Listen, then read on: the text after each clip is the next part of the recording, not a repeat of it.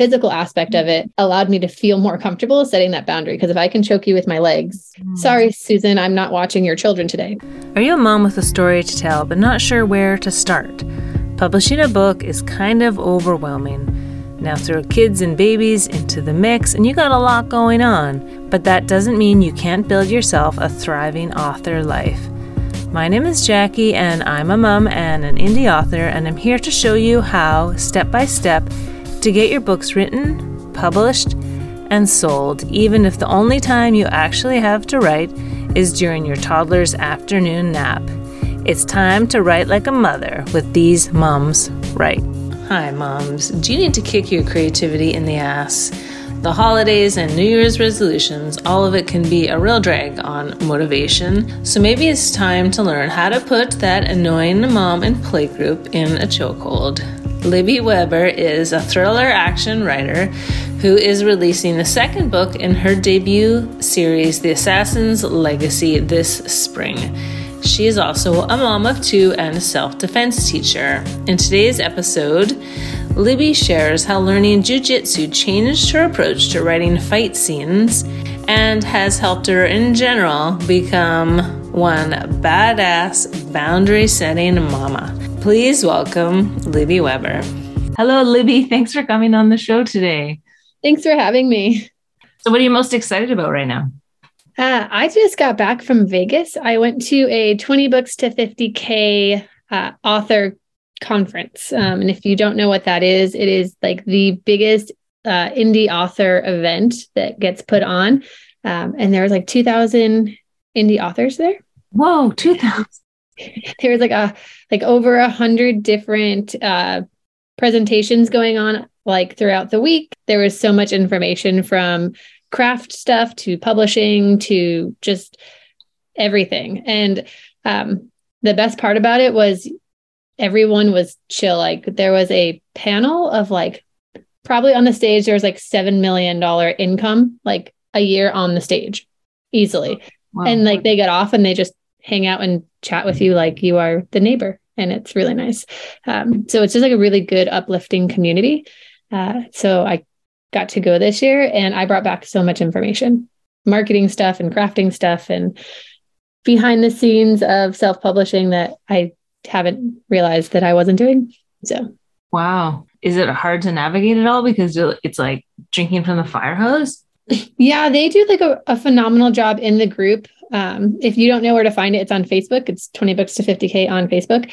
Um, the people who run it do a really good job of like helping you along. So like I've gone to other professional conferences and the first time I went to for my job, um, I was overwhelmed because I'm like, I just got so information, like so much. What do I do with it? Mm. Uh, and then the second conference I went to, I was like, okay, I'm taking like three nuggets. Like mm. I'm going to ignore everything else. And the three most important things I take home with me. So I already knew going into this, I'm like, I'm going to pick three things I want to learn.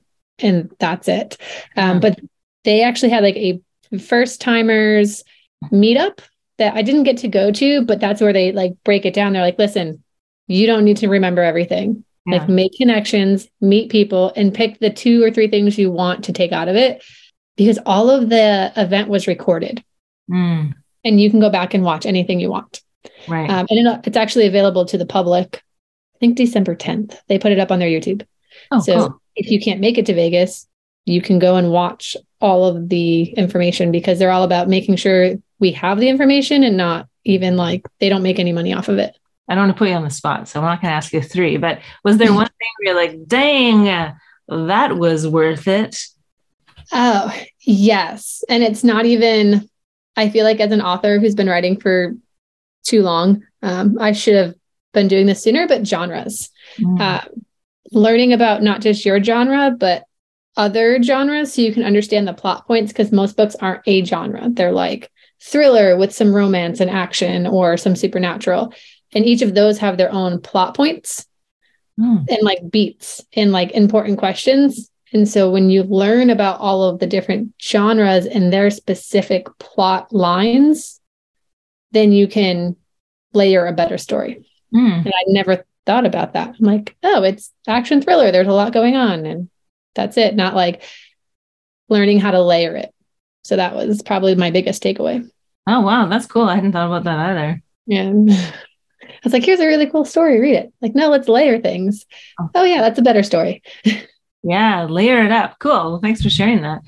Yeah. Um, so speaking of thriller actions, so tell us about your your book and how you got started into writing. So you've you've published one book so far. Yeah. So my first book, uh, The Assassin's Legacy, uh, came out last year in October. Um, so it's just out a year. I have book two coming out in March of 2023. Oh, man. And I got started writing. I don't know. I like to write before I like to read. Um, a lot of people are like, oh, I read forever. And then I was like, I'll write a book. No, I hated reading. I just liked writing. So I used to write like little stories and plays mm-hmm. as a kid. Like, I think I have them somewhere in a box when we cleaned out my mom's house of like my handwritten, terrible, terrible like plays. Um, but then I fell in love with reading and then I fell in love with actually writing good stories. Um, and so I've been writing forever. So, what got you to publish a book then?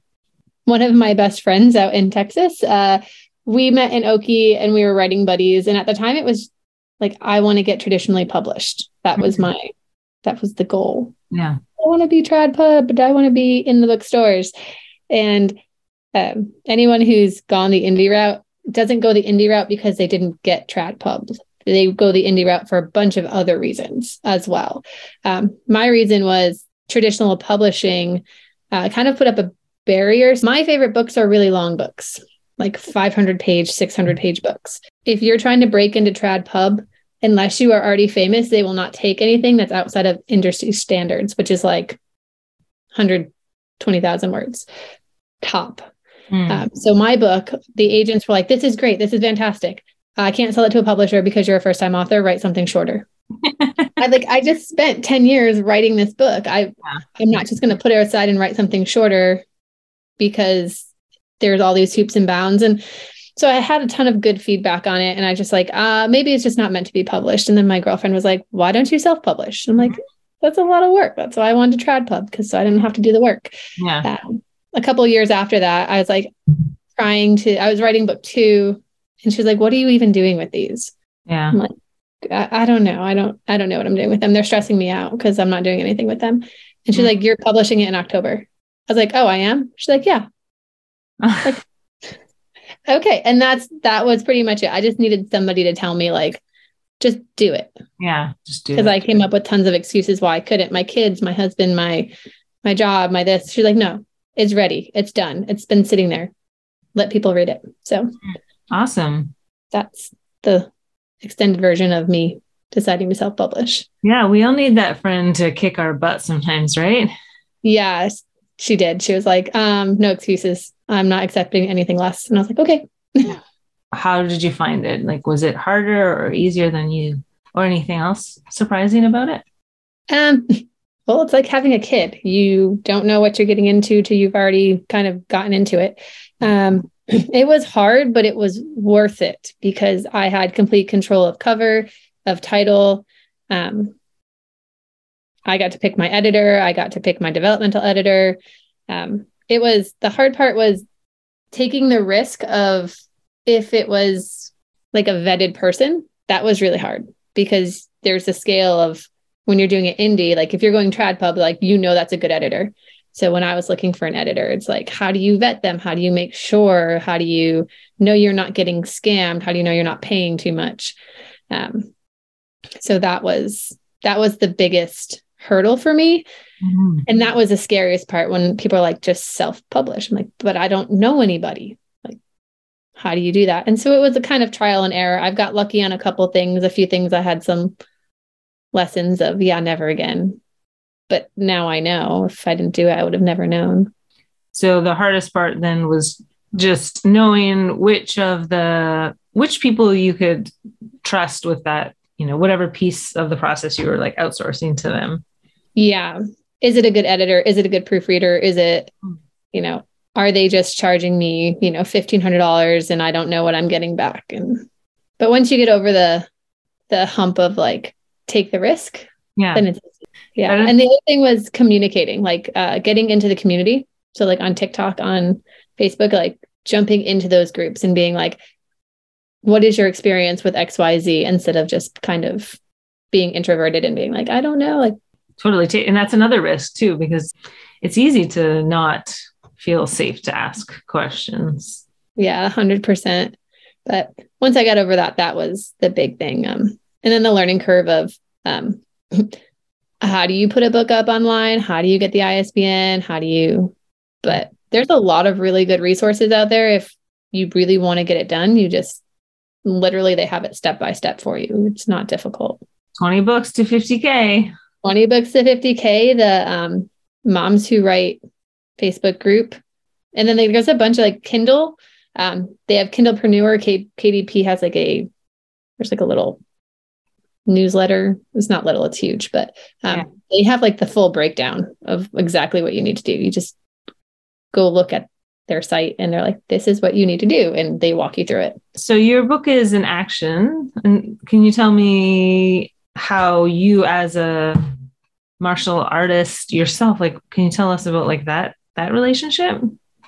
Yes. Um i think that was the funnest part of my book. Um so i didn't start martial arts until i was almost 30 so that was like seven years ago and i've been writing the book much longer than that um and I like action movies. I watch James Bond. I watch Power Rangers. So I just imagined what it would be like when I was writing. And then we put my kids in martial arts. I jumped in, and then it kind of changed my entire perspective of writing because now I can be more realistic in not just my um, action scenes, but my motivations behind my action scenes because it's like, oh, big blow up things, action, somebody gets hurt, save them.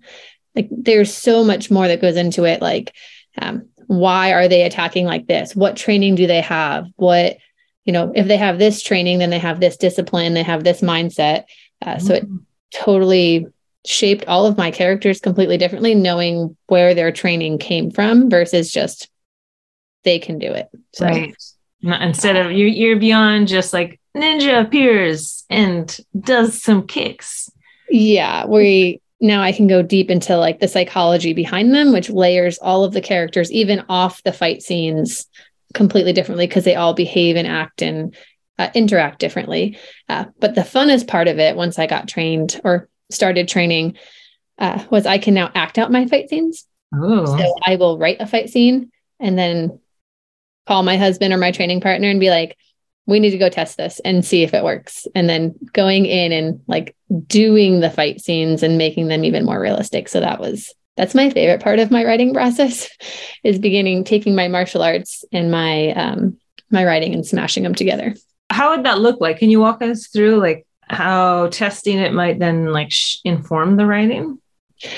Yeah, so like in book 1, uh, I have an action scene where um, my main female character goes up against like our one of our big bad guys and there's a height difference there's a weight difference uh, and just an overall psychological difference. Uh, and i had her like pinned against the wall by her throat and she was gonna like kick him away. And like you, you can see it done in the movies because they can like pin someone up against a wall. I'm like yeah. i don't even think i can do that to my kid like hold them by their neck just how much they weigh. Yeah and so we played around with it a little bit and i'm like yep that's that is not possible to the way i had it written. So sometimes my imagination gets away from me because i think more when i write i think in terms of a tv screen. So i'm watching it. Yeah. like, that would look so cool but in actuality i'm like that's impossible. Without without like strings and special effects and i try to keep my uh all my fight scenes as realistic as possible. And is the fight scene is that is that like the your favorite part of of writing? No. I do enjoy it. My my favorite part of writing is creating huge emotional swells. So I go for um, big heartbreaks, big gut wrenching moments. So uh, if you don't like big gut wrenching, I think I'm going to cry probably not my books are for you, but um, yeah, that's I, I like pulling the emotions of people. That's what I go for, like big drama. I'm I'm I'm still pretty fascinated with this the fighting element. So, yeah. do your kids know like, oh, mom's going to do a fight scene? my kids train. And so they ask me all the time if we can create fight scenes together. So we'll do like a multi person fight scene and the kids will participate. Um, and they're way more deadly than I am. Uh, they've been training since little, little. And my daughter is now the same height as me. So, oh, wow. She's 11 and she's like almost five, seven. Oh, no. and she's like a competitive gymnast, a competitive martial artist. And so she's like this, she's a beast. Yeah. Uh, and so I get to do action scenes with her now because she can throw me around. Oh so that's fun because and she does throw me around and she does all the like aerials so she can actually act out for like I can't do a cartwheel really. Yeah. but my action heroes all can do like flips and tricks. And so I'm like, hey, I wrote this scene for you. Can we go to the gym and can can you do it? And so she has a lot of fun now because she gets to participate in like building the action scenes in my book. Was it that you like to do the fighting in real life mm-hmm. first and then the book came? Like which came first? I like the idea of being a Power Ranger came first. So or being James Bond. So that the idea of doing it came first and then I wrote it and then I had the opportunity to learn it and then I got to apply it in my writing. So the idea of liking it came first. Oh, that's cool. So then you're like, oh, I'm doing a real life. And then you're like, oh, I should put this in a book. Yeah. And is there a lot in this genre of female ass kickers? No. Well, yes and no. Uh, in the action adventure assassins, yes, but most of them are fantasy. And this book is not a fantasy. This is more like a Jack Ryan type. So, like Tom Clancy, um, yeah. more, less like international and domestic espionage, and more. Uh, the Assassin's Legacy is a it was a secret society designed to protect civilians from the government. So it's not really like international domestic, but there's a lot going on inside the secret society, and that's what we deal with. Mm. Um, a lot of the female assassins are like big fantasy assassins, which, which I love, but it's just not the genre that I write in. Right. So yours is more like realistic female. Yeah. If uh like Nikita, if you've right. ever seen Nikita on Netflix, something similar to that. So you're whole family is involved in your bookmaking. I love that. Is there any family element in the stories themselves? Yeah, so they're all blood families. We call them blood families, um, but the the founding families of the entire legacy, and they're kind of now infighting. Um, so they're like found families and blood families and loyalty and betrayal and all that. Now you're working on your second in the series, and that's coming out in March. Yes. So I actually just put it up for pre-sale. Oh, cool. Or actually, I'm finishing up the keywords. It should be up for pre-sale by the end of the day. So March 21st will be when book two comes out. And did you do anything different this time around compared to your first? Yes, I plotted. I didn't plot book one, which it took me a really long time to write it. It was definitely a hobby at first. Um, with no idea I'm a pantser. So I had no idea where I was going with it. Mm-hmm. Uh, but two, I had to plot because I wanted to get it out um, as soon as possible. And 10 years is a little obnoxious to wait for a book. So, yeah. um, I plotted, which helped a lot. And then uh, marketing wise, I already have a marketing plan where book one, I kind of just threw stuff at the wall and hoped something stuck. Mm-hmm. So I did a lot of courses. I've done a lot of classes on how to market, where to market, um, writing ads, copy editing, all that stuff. So, wow, a lot more. I took it more seriously. Like book one, I'm like, it's out. This is exciting. And I'm like, okay, I want to make this a business. Yeah. And so the last year has been a lot of research and training myself and trying to create a schedule around the family so that I can be an awesome mom, an awesome martial arts instructor, and an awesome writer. So I'm trying to get awesome at everything. And so I imagine though, like the first novel probably wasn't a huge income generator. This one, you're gonna try to make more sales, or you, or are you looking at even longer term goal? The consensus consensus that I have gotten through tons of like well-established indie authors is book three. Book three is where you start making money. Book four is where you start making money because uh, mm. you have a backlist and now you've kind of polished off your writing and you understand better what you're doing. Mm. Um, So book three is where you start making money, especially if it's in a series in book four. So I'm trying to make a little bit of money with book two, just enough to kind of cover the expenses of my editor and my copy editor and all of that. Um, but I'm like, I'm long term gaming it. So mm. I want it to be a career. So these these are just like like you go to grad school to learn to get your degree so you can have a better job um, or qualify for the job that you want. This is like my grad school. These couple of years is my indie author grad school internship. And then once I hit book three, I should be able to take off. Yeah, I love that. It's a great reminder that, you know, it is not going to happen right away, but that all of this time is valuable in the sense that you're learning it. Like I like how you describe it as an internship. And it keeps the expectations low. So when the book doesn't pop off and make, you know, ten thousand dollars in month two, I'm not completely devastated and think I'm a terrible writer. I'm an I'm a great writer. I know I'm a great writer. Um, hmm. I just don't know how to market. yes, that is the, another whole skill set. But I, you know, definitely possible to acquire as yes i'm slowly learning i've already seen an increase in sales from like pre-learning and post-learning so you mentioned that you know you're a mom and then you teach jujitsu so like what does adding this new writer identity to your life like how does it how has it made you feel differently or or has it um accomplished uh, because it's been a goal since i was little Mm. So it was just a very nice accomplishment. I want, I would like to be able to, I would really love to be able to retire off my writing. Um, martial arts, as much, I love it. It's not something I'm going to be able to do for the rest of my life. One, we're a military family, so we're going to be moving. So where I'm at, I'm not going to be able to like put the years in to get retirement. Mm. Uh, so this allows us to be able to move over the next six years and not have to be attached to one place. So accomplishment, um, pride because it's scary to do to be like, hey, I wrote this book. Please read it, world. Yeah. Um, enjoy. It brings me joy when I when people enjoy my stories. That brings me joy.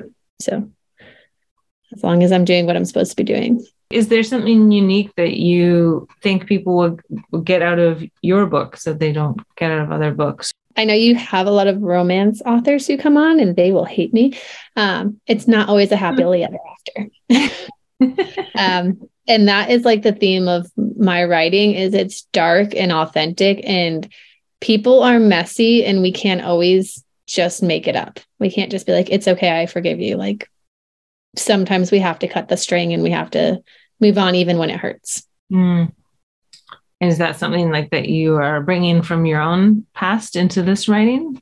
I I think a little bit, but so I teach the women self-defense and we talk a lot about about boundaries and until I started training martial arts, I didn't have boundaries. I I was a yes person. Yes, I'll do this. Yes, I'll do that. And I was miser- miserable, completely miserable.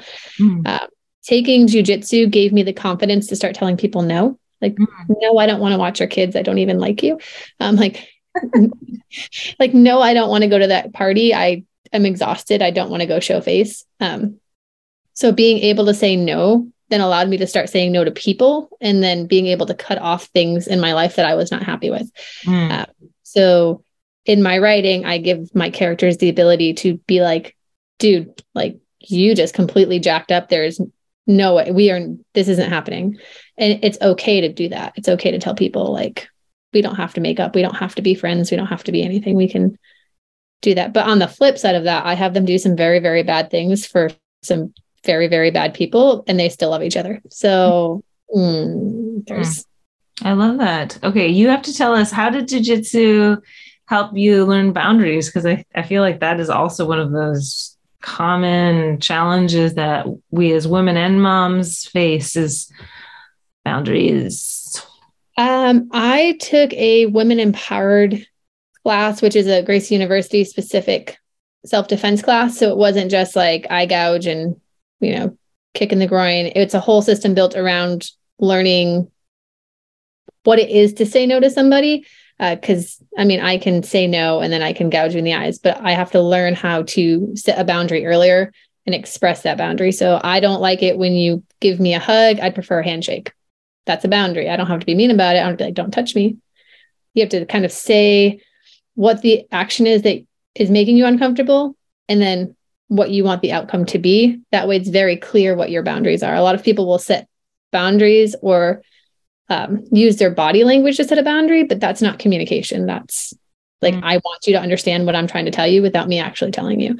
Uh, so being able to get clear about boundaries, and we practice that. So it wasn't just the physical techniques, it was the emotional and psychological training that I got that really helped me learn how to set boundaries.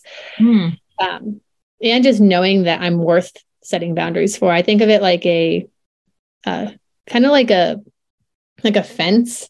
Like I'm going to set up a fence coming towards me and if you cross the like I only let the people in who say yes to my questions. So then I only have the people I want around me instead of having a bunch of people in my space that I don't agree with in terms of like big moral issues, not like people I don't agree with in terms of like, you know, pepperoni or cheese. Yeah. Um, so it just allowed me to control who had access to me, who had access to my energy, who had access to my children, which was super helpful. Because um, we don't do that. And then the physical aspect of it allowed me to feel more comfortable setting that boundary. Because if I can choke you with my legs, if I can knock you unconscious, mm. sorry, Susan, I'm not watching your children today. I said no. like, yeah, I don't feel like I have to then verbally go back and forth and argue with you. My no is a no because I said it's a no. Right. Uh, so the confidence of physically being able to defend myself gave me the ability to also then verbally defend myself first. And would you say then also like learning to verbally defend yourself and having that power all then like fuels the the fighting skills? The yes. Yeah, it fuels the fighting skills because then you like you're just more confident. Uh, a hundred percent. Like that's I teach the women's class, and that's what I see coming in. People that women are very timid. They're very like I don't know, I don't know. And then like four months into it, I'm like, like they're like, no, I don't want to do that. I'm like, Mm. I love it. I just love the transformation of just giving women back their power and their ability to set those boundaries because it's theirs. They just sometimes forget that they are capable of it. As they learn from you, they're not just learning specific maneuvers, they're also learning to like stand up for themselves because that's like the first line of defense is just to say no to Susan no, I'm not watching your stupid kids. Yeah, I don't like your your your kids right on my walls. I don't want them in my house. Like, yeah. Like, no. Um, and it, it starts little and we talk about like stranger and non-stranger. So there's like the big fear is like you're gonna get jumped and kidnapped in the parking lot at you know, two o'clock in the morning. Yeah. Uh, but non strangers are actually 70% of the attackers, and those are harder to set boundaries with. And those are the people you need to be setting boundaries with. So, like the creepy uncle who comes in who always gives you hugs and gives your children's hugs, and you're like, I, you make me very uncomfortable. Mm-hmm. Uh, no, like learning to set those boundaries and then recognizing those boundaries. So, once you personally have your boundary set, now you can look up and see where the other women are drowning and you can go over and help them and or stand up for them or recognizing like she looks very uncomfortable when you're sitting next to her, you need to move. Um, like at a party or something like that. So that's been helpful too. I've had teens come in and who have done that. They're like, I, you know, help my friend who didn't know how to tell a guy she didn't want to go, you know, to the back room with them. And I stopped it because I knew that I could. Mm. Yes, I love it. Um, but it starts with knowing you're worth defending and understanding how to set that boundary, but also having the physical ability to back it up is just golden because then you're not as nervous. Like, what if I, what if they do attack me? Okay, I've been playing this for, you know, 10 years now. Go ahead and attack me. Yeah. You may be able to beat me yeah. because you're bigger, stronger, you know, and luck or whatever the case may be, but I'm not going to go easily either. So, yeah. Oh, I love that. I'm not going to go easily. Yeah. And so these themes, I imagine, are like, are they, do they seep then into your, your writing, your assassin legacy? Not the first book as much because I wrote that over the course of 10 years. Right. Uh, so it was pretty well established when I already when I started my jujitsu journey, I had already pretty set mm-hmm. this book. So it trickles in a little bit, but the future books, it definitely mm. like, um, I have a main character who's a side character in book one and book two, and she's like all of it. And I'm like, yes, yes, there she is. That's that's her. What's her name? We need to know her name. Her name is Kat. Kat. Okay, Yes. good name. Yeah, she's got a little bit of it in book one because I added her. She was like a character I added in later, um, and she takes the re- the reins in book two. Nice. Oh my god, this is so exciting. Wow. So okay, what what piece of advice would you give to yourself? Um, say before you maybe the the version of you that was sitting on that book What would I tell myself? The version of me sitting on book one. Mhm. When you were thinking, I'm not, I'm just waiting for something. You don't need the validation. You do not need the validation. That's what I was waiting for. I was waiting for validation from somebody to tell me it was good enough. Mm, And I remember very specifically the first time I got a full request from an agent, I was like, that, that was probably one of the top five happiest moments of my life. Like just few, like complete joy and excitement. They wanted to read the entire manuscript. Um, so like that was validation. And then I had, uh, are you on Twitter at all? yeah. You know how they do the pitch wars? Uh, Yeah. Yes. Okay. I was doing with the pitch wars, uh, and twice I got almost to the end, and I ended up not getting a mentor, which was fine. But I emailed the mentor who I'd been going back and forth with like the two years, and I was like, "Why didn't you pick me? Mhm. What was it about it?" He's like, "Oh, I was so glad to see your manuscript again. Like, I love your story. It's fantastic. I don't, I don't really know why I went with the other one. It was just something about that one pulled me more." I'm like, "Why the heck am I waiting?" for some random person across the world to tell me your book's good enough to publish when I already know it. Mhm. And that was kind of my push. He's like, Yeah, your book's fantastic. Aw. Like, why am I waiting? Yeah. And then why am I going to wait to for an agent for a whole nother year or two and then pay them when I can just do the whole thing myself in six months? Mic drop. Boom. Like that, that was like the eye opening for me. I, I was like, what? I'm waiting for someone else to publish it. They're going to take a cut and it's going to take years for them to publish it. I can do all of that, keep the money in six months. Yeah. And that was what my girlfriend was like, just do it. Just do it. Just do it. So you don't need the validation. Awesome. Well, I love your message and I love all, everything about your book. It sounds really amazing. And I um, I'm, I'm really interested to read your fight scenes. They sound phenomenal. And I haven't really thought before about, you know, the realism in fight scenes. So thank you so much for sharing that, that today. So where can people catch up with you? Where's the best place? Um, everything's on my website. So libbyweber.com is like all my links. I'm active on Facebook mostly. Um, I have like a readers group that anybody can join if they want to come and help name characters and stuff and just see the ridiculousness that I do. Uh, and I'm on TikTok. So Libby Weber author, I believe, is the handle. And I character sketches or me doing jujitsu can be found on my TikTok. Oh yeah, that sounds cool. That sounds like the perfect like author TikTok combination. Yeah it's a lot of fun i do a lot of like my characters in like those really cool like just following the dialogue of the sound um i like those because i don't like to really talk on tiktok too much i don't i feels weird just talking to a blank screen so i don't do it um, but i do post all of my jujitsu stuff up there and my fight scenes up there Oh, cool. Okay, I want to check that out. Well, thank you so much for coming on the show today, Libby. thank you for having me Okay, so here are the top takeaways. Number one, books are often not a single genre, but composed of many different, so being aware of where those crossovers are can allow you to layer different elements associated with each genre into your book. Number two, remember that it is all about the long game.